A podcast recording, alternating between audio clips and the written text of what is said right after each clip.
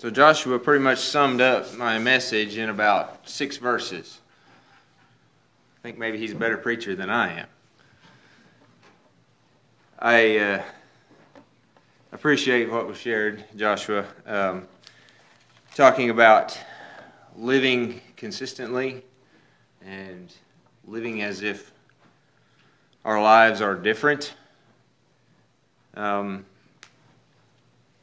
if I had to title, put a title on my message today, would be Consistency in Thoughts and Speech. Something that God has really been working on me about in the last several weeks and month, especially. Um, a few questions to get us started here. Do we act differently around people that don't know us very well?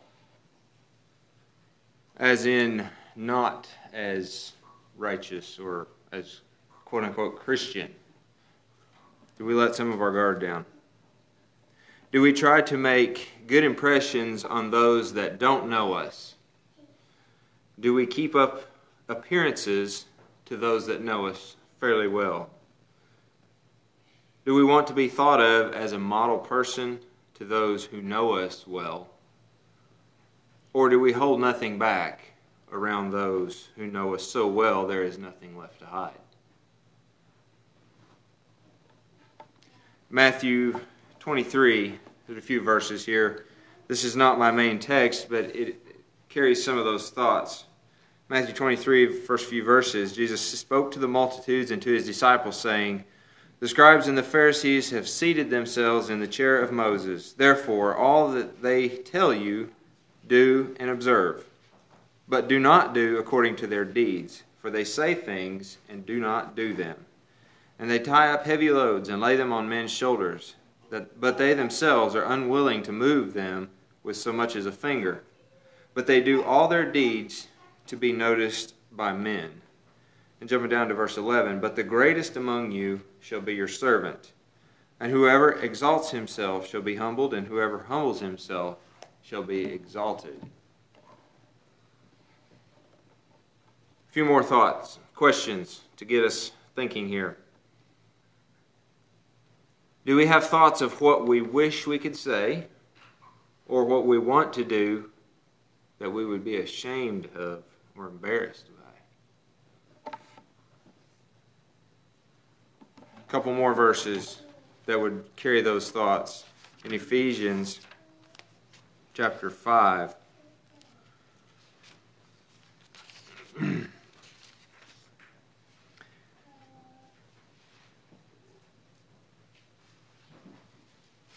It was for freedom that Christ set us free. Therefore, keep standing firm and do not be subject again to the yoke of slavery.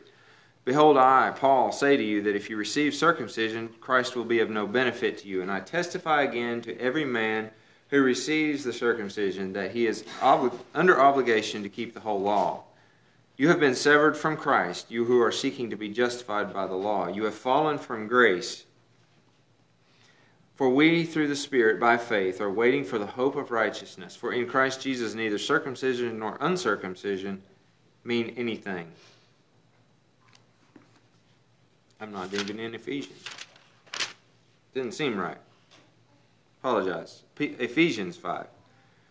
Therefore, be imitators of God as beloved children, and walk in love, just as Christ also loved you and gave himself up for us, an offering and a sacrifice to God as a fragrant aroma. But do not let immorality or any impurity or greed even be named among you, as is proper among saints and there must be no filthiness and silly talk or coarse jesting, which are not fitting, but rather giving of thanks. For this you know with certainty that no immoral or impure person or covetous man who is an idolater has an inheritance in the kingdom of Christ and God. Let no one deceive you with empty words, for because of these things the wrath of God comes upon the sons of disobedience. Therefore, do not be partakers with them. For you were formerly darkness but now you are light in the Lord. Walk as children of light. For the fruit of the light consists in all goodness and righteousness and truth. trying to learn what is pleasing to the Lord, and do not participate in the unfruitful deeds of darkness, but instead even expose them, for it is disgraceful even to speak of the things which are done by them in secret. But all things become visible when they are exposed for the light. For everything that becomes visible is light. And then a couple verses in Ecclesiastes, chapter 12, verse 30, the last two verses. The conclusion that when all has been heard is fear God and keep his commandments, because this applies to every person. For God will bring every act to judgment, everything which is hidden, whether it be good or evil. Speaking of your thoughts, are there things that we think that we would be ashamed of? Everything will be which is hidden will be exposed. When things go wrong or different than planned, do we have to bite bad words off of the end of our tongue, especially if we're surprised? Do we use alternative or, quote, Christian cuss words? Some of you may be familiar with that term from the comedian Tim Hawkins. He has a whole list of published alternative or Christian cuss words. Do we use those to express our frustration, pain, anger, joy, disappointment, etc., etc.?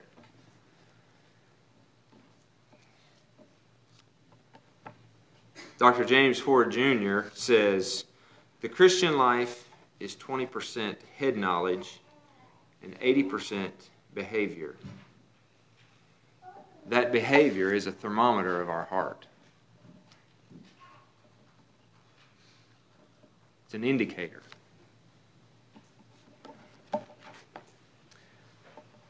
I have seven points that I would like to um, flesh out with scripture that detail a better response to the inconsistencies that I find in my own life.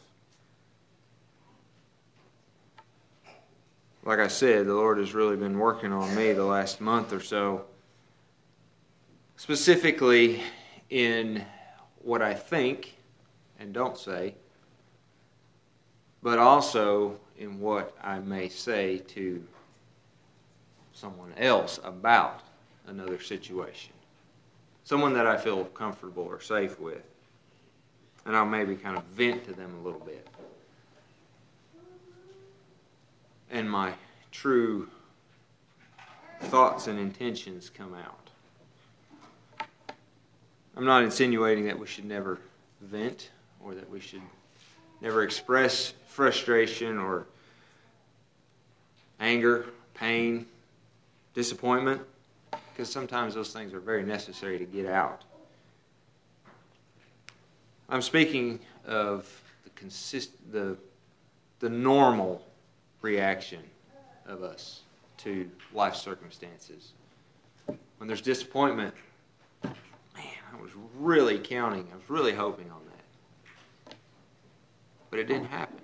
What's my, what's my first response? Turn with me to 2 Corinthians chapter 7.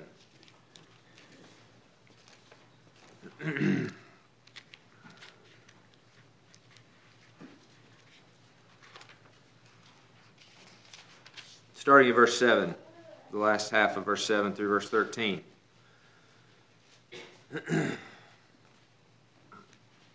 First point is godly grief or sorrow produces repentance. Beginning, uh, he's speaking of Titus coming to them, coming to him, and sharing a report from the first letter he delivered in the book of First Corinthians. And he says um, he really comforted us by the words that he brought to us. Um,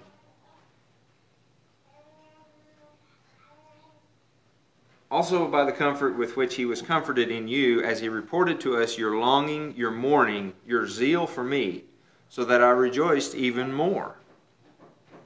For though I caused you sorrow by my letter, 1 Corinthians, I do not regret it, though I did regret it, for I see that the letter caused you sorrow, though only for a little while. I now rejoice. Not that you were made sorrowful, but that you were made sorrowful to the point of repentance. For you were made sorrowful according to the will of God, in order that you might not suffer loss in anything through us. Verse 10 is the key here. For the sorrow that is according to the will of God produces a repentance without regret, leading to salvation. But the sorrow of the world produces death. For behold, what earnestness this very thing, this godly sorrow, has produced in you. What vindication of yourselves, what indignation, what fear, what longing, what zeal, what avenging of wrong. In everything you demonstrated yourselves to be innocent in the matter. So although I wrote to you, it was not for the sake of the offender, nor for the sake of the one offended, but that your earnestness on our behalf might be made known to you in the sight of God. For this reason we have been comforted. I'll stop there.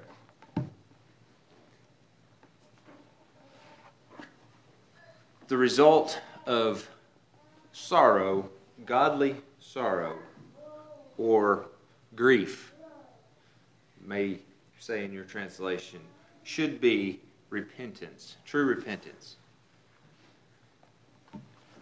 I can be sad and be sorrowful over someone stealing my belongings. I can be sorrowful over wrecking my vehicle totaling it out, and I got to buy another one. That can cause me grief or sorrow, but it's only temporary and it's only over just stuff. Paul's talking about a different kind of sorrow. That you were made sorrowful to the point of repentance, for you were made sorrowful according to the will of God, in order that you might not suffer loss in anything through us. For the sorrow that it is according to the will of God produces a repentance without regret.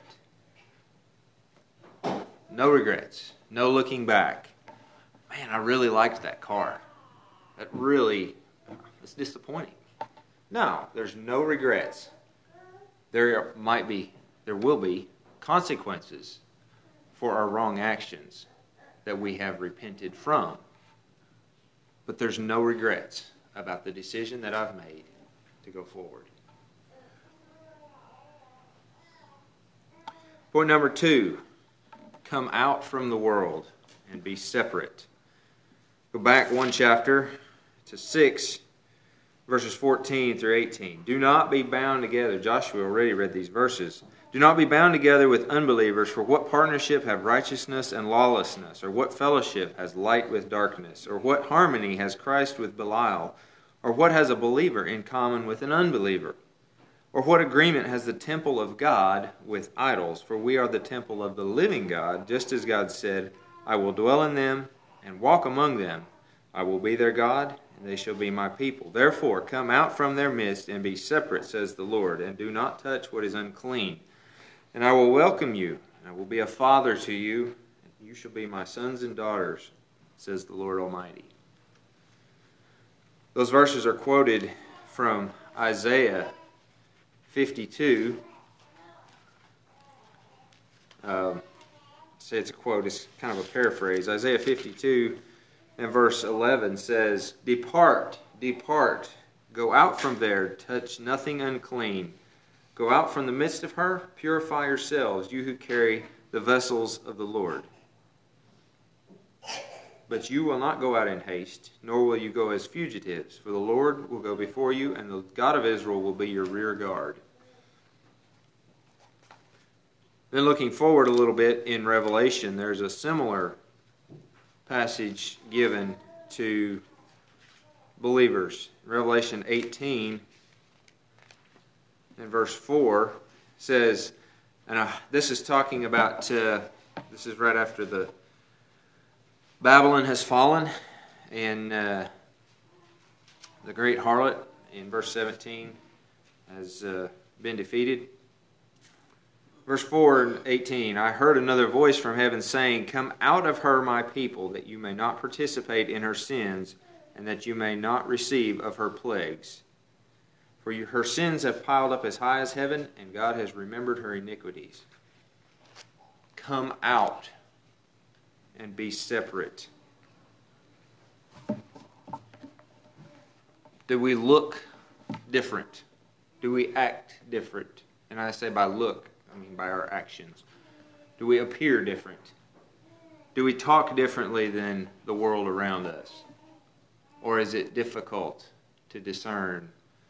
Well, I'm not really sure if that person is a Christian or not. There should be a distinction. The third point plain speech. Yes means yes. Very familiar passage from Matthew 5. Jesus shared what it means to be consistent.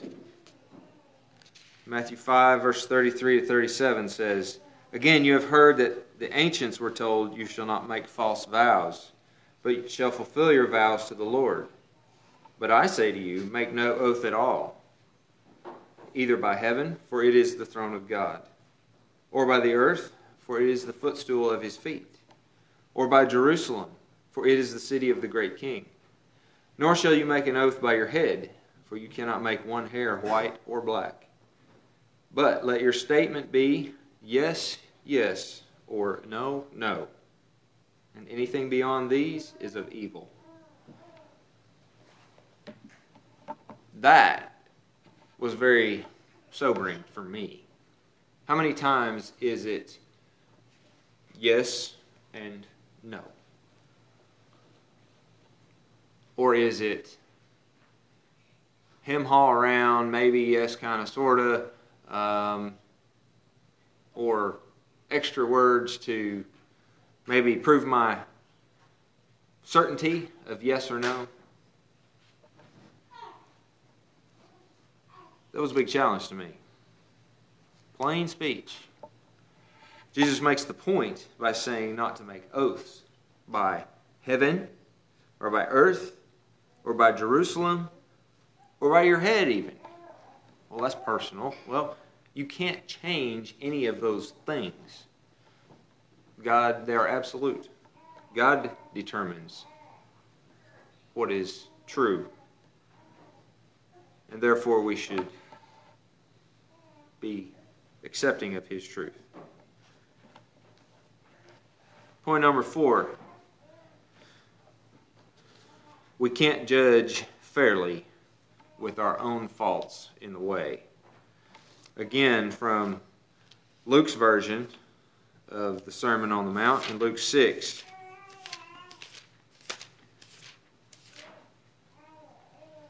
Uh, verses 41 and 42. And why do you look at the speck that is in your brother's eye, but do not notice the log that is in your own eye? Or how can you say to your brother, Brother, let me take out the speck that is in your eye, when you yourself do not see the log that is in your own eye? You hypocrite!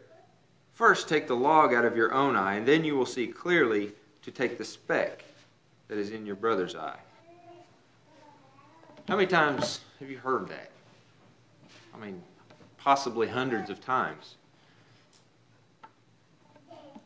In Matthew, he says, Do not judge, lest you be judged. But let the judgment you use be fair. For with the same judgment you use, you will be judged. When I filter my, my environment through my own faults, the log in my eye, it's very, it's kind of a murky picture. It's very difficult to get a good objective view of what is around me when I, when all, when the main thing in front of me is my own faults. You know, they say, I've heard it said, that we become, we get upset about the things that we struggle with the most. We get upset at other people about the things that we struggle with the most. I find that true for myself. I start picking at people. I'm like, man, that person. No, I won't do it to their face. No way. But I, I you know, talk to somebody else about it. Obviously, that person. I mean, they, you, they did that, and then the Holy Spirit says, "But Chad, you you don't do so well in that same area." You're, uh, yeah, that's exactly right. The things that bother me in other people are no are the things that I know I have a problem with. That log in my eye is filtering what I see in other people. We cannot judge fairly with our own faults in the way.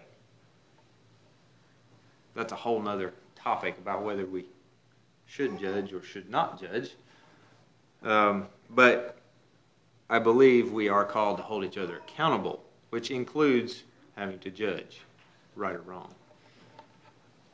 I have to think about in the fall, one of my customers that I go to is a huge apple orchard, and they have a, a bakery and a, they call it the pie shop.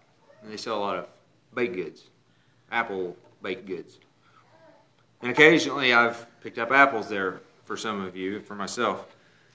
And I walk through the, the sorting and packing shed, and they got this line where they'd put this huge crate. It's about a pallet size, and it's got about three foot sides on it, full of apple, just a bulk bin of apples. And they put it on a tipper, and it tips up on this conveyor. It goes through a wash system, and there's people standing down both sides. And they're just picking out this one and throwing that one, and some of them are rotten, and some of them have cuts on them, and so they, they separate them out, and they the ones that make make it through all the way, and then they go through a, a grading system where it's got uh, slots that are different sizes. And if the apple falls through, then it's this size, and if it goes on to the next one and falls through that slot, then it, and it diverts it off, and this is A grade and this is B grade, and some of them they pick out because they not as pretty, blemishes on them. Nothing wrong with them, uh, the fruit, but it doesn't look as nice. So they grade them all out and they put them in different boxes. And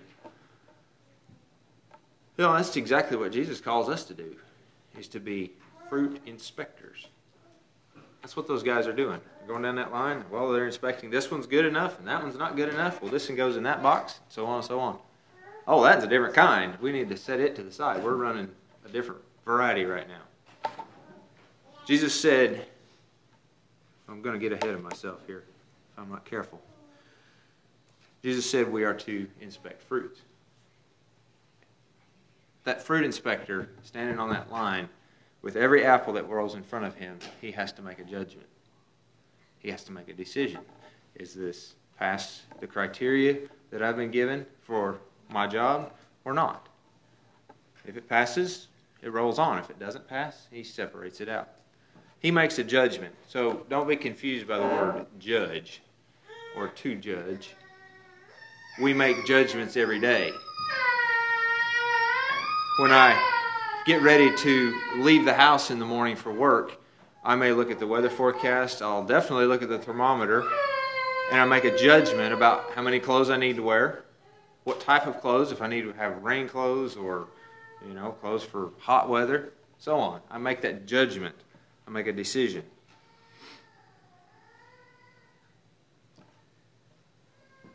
Let's move on to point number five. A person's heart will be known by the fruit they bear. A person's heart will be known by the fruit they bear. Um, keep moving in verses 43, the same chapter. For there is no good tree which produces good fruit, or there is no good tree which produces bad fruit, nor, on the other hand, a bad tree which produces good fruit. For each tree is known by its own fruit. For men do not gather figs from thorns, nor do they pick grapes from a briar bush. The good man out of the good treasure of his heart brings forth what is good, and the evil man out of the evil treasure brings forth what is evil for his mouth speaks from that which fills his heart. So Jesus draws that same parallel between a fruit inspector.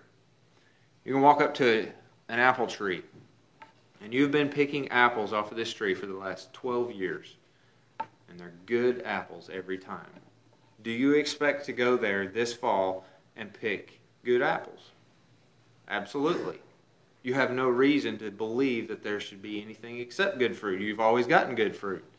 You know, weather permitting, insects permitting, but it's consistently good fruit. Versus, I, remember Verlin telling the story about the crabapple tree that they had in their yard at Robin Street. He tried to make good apples out of a crabapple tree, pruned it, fertilized it, made it look good tree, and it still made crab apples. Depends what your objective is. I guess that could be considered good fruit, but for eating, no, it was not good fruit. But the tree determines the fruit. The same way, your heart determines your actions, your speech. Jesus said, Every tree is known by its own fruit. Now, you can get, I suppose that analogy could break down a little bit if you want to start getting into talking about grafting. Um, and Paul breaks that analogy down very, very well, um, talking about graft being grafted into the good vine. Um, and I, I have high appreciation for that analogy. But Jesus is talking specifically about our nature, our core heart. A good man out of the good treasure of his heart brings forth what is good. It just is. A Person's heart will be known by the fruit that they bear. The phrase that gets me, though, is the end of verse 45. For his mouth speaks from that which fills his heart. I suppose to a point we can say the right things around the people that we think it matters to. But at the end of the day, what's in our heart will come out.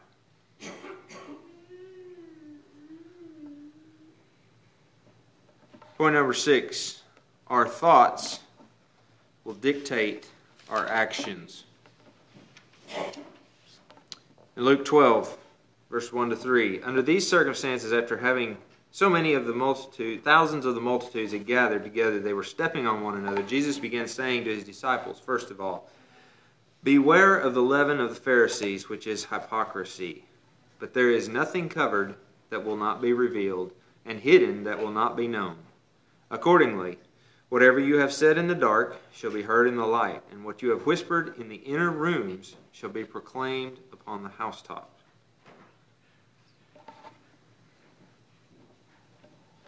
I'm sure all of us have at some point, and maybe many of us do now, have secrets from other people.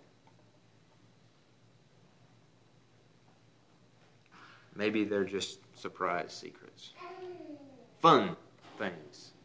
Today being Mother's Day, I would venture to guess there might be some surprises happening. I don't know about them, so I'm not going to give them away. I also wonder how many of us have secrets in our hearts that we really don't want other people to know about.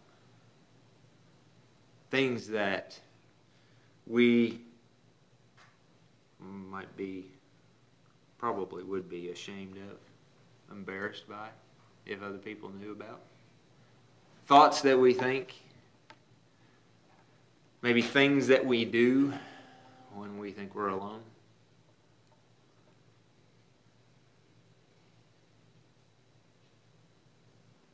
Jesus said, Whatever you have said in the dark will be heard in the light. There is nothing covered that will not be revealed, and nothing hidden that will not be made known. you might get away with it for years and years and years. Think of the song that says, And oh, what a weeping and wailing when the lost were told of their fate. They cried for the rocks and the mountains. They prayed, but their prayer was too late.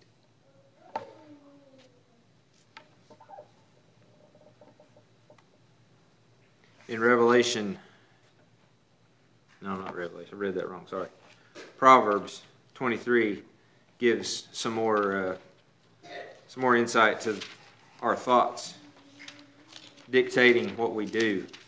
Proverbs 23, verse 6 through 8.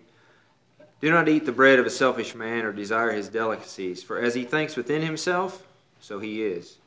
He says to you, Eat and drink, but his heart is not with you. You will vomit up the morsel you have eaten and waste your compliments. Not a very pretty picture. There is nothing hidden that will not be revealed. Point number seven maturing in Christ is a result of speaking God's truth with God's love. Ephesians 4.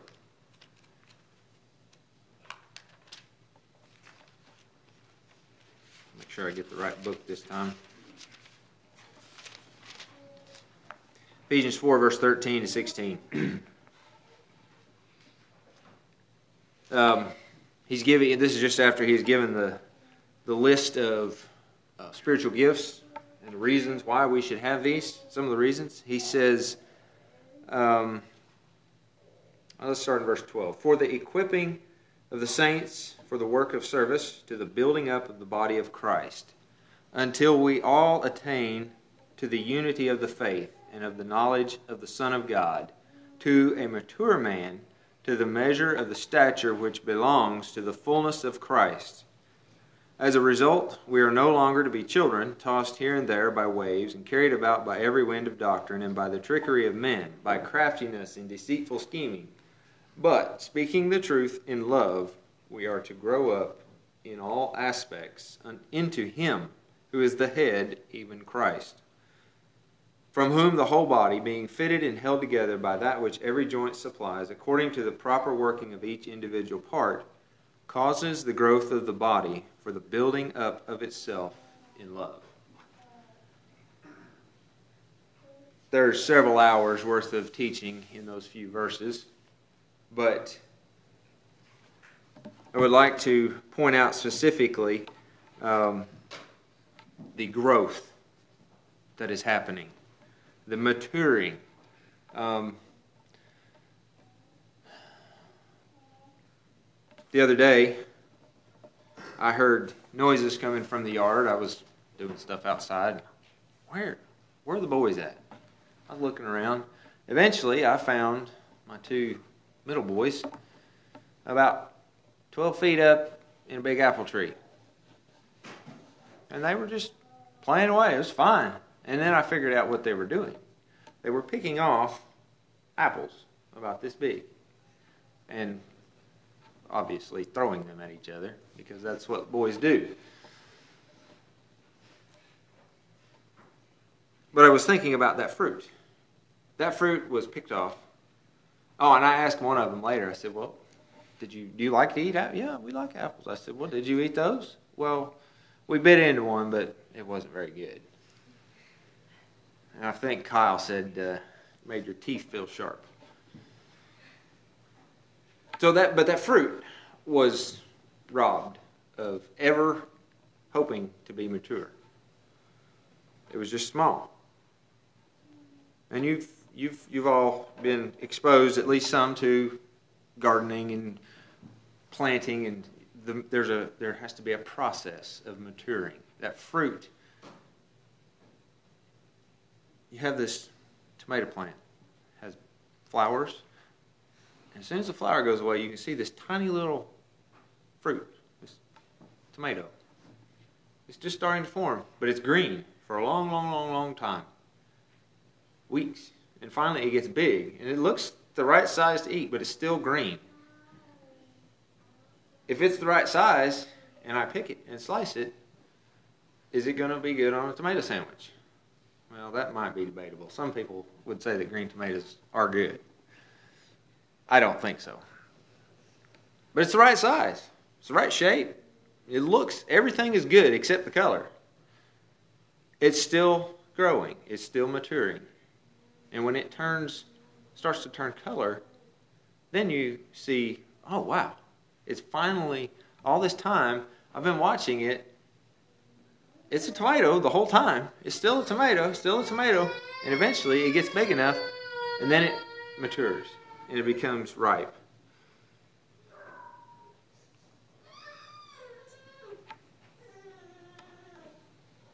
This process that he is talking about in, in uh, Ephesians 4, we have gifts to help each other where we lack. I'm, I'm a good prophet. I love to speak truth.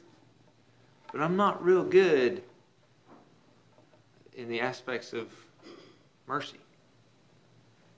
I mean, it, black and white. It is what it is. And I can tell you exactly what's right and what's wrong. I can proclaim truth. But for me to come alongside someone and care about them in their situation, and have mercy for them, that's not my, my strength. And so, Tony is much better at mercy than I am. He complements me and we grow together. I was over at Dean's, I stopped at Dean's garden the other day and was talking to him a little bit, and I noticed there's this long row of tomato plants. And there's a couple of strings that he's got woven around these. He's got posts every 10 feet or so.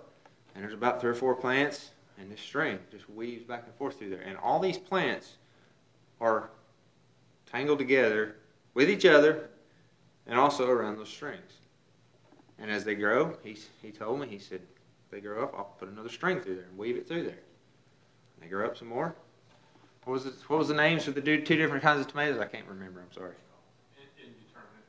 Okay, indeterminate and determinate. Indeterminate, they only get to a certain height and they just they most of their fruit is ripe within a week or two, right? Okay. The the indeterminate, they will keep growing as long as they have support. He told me about greenhouses that have tomato plants that are the stems are 25 feet long, where they just the stems just kind of lay down on the ground and they just keep keep the top part up on the strings, and the plants just there's this long stalk laying down here. You don't have any branches on it at all, because the fruit is always in the top part of the plant, and they just keep growing the same plant. I would call that a mature plant. Big, thick, heavy stalk on it, probably. But there, my point is, all these plants in a row with string, they're all leaning, they're all tangled together, and they're all leaning against the string, leaning against each other. The posts give them strength. the wind comes through, they're probably going to be okay as long as they're tangled in with the rest of the plants. It's kind of the same way with the church. we need each other. We kind of need to be tangled up together, so to speak. Um, we need to get close to each other, which means probably going to see some things about you that you might not be comfortable with everybody seeing. And I'm going to have to let you see some things in my life that might make you a little uncomfortable. But we grow together. And then we have Scripture as the, the string and the post. They're, they're the solid things. We can lean on them, but we need each other too. Maturing in Christ is a result of speaking truth with God's love. Until we all, to the building up of the body of Christ, until we all attain to the unity of the faith and of the knowledge of the Son of God, to a mature man, to the measure of the stature which belongs to the fullness of Christ. It's this complete, mature, healthy organism.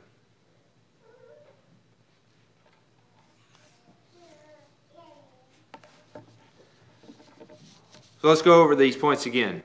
Number one, godly grief or sorrow produces repentance. Number two, come out from the world and be separate.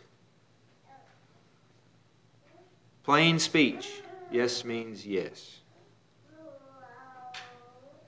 We can't judge fairly with our own faults in the way.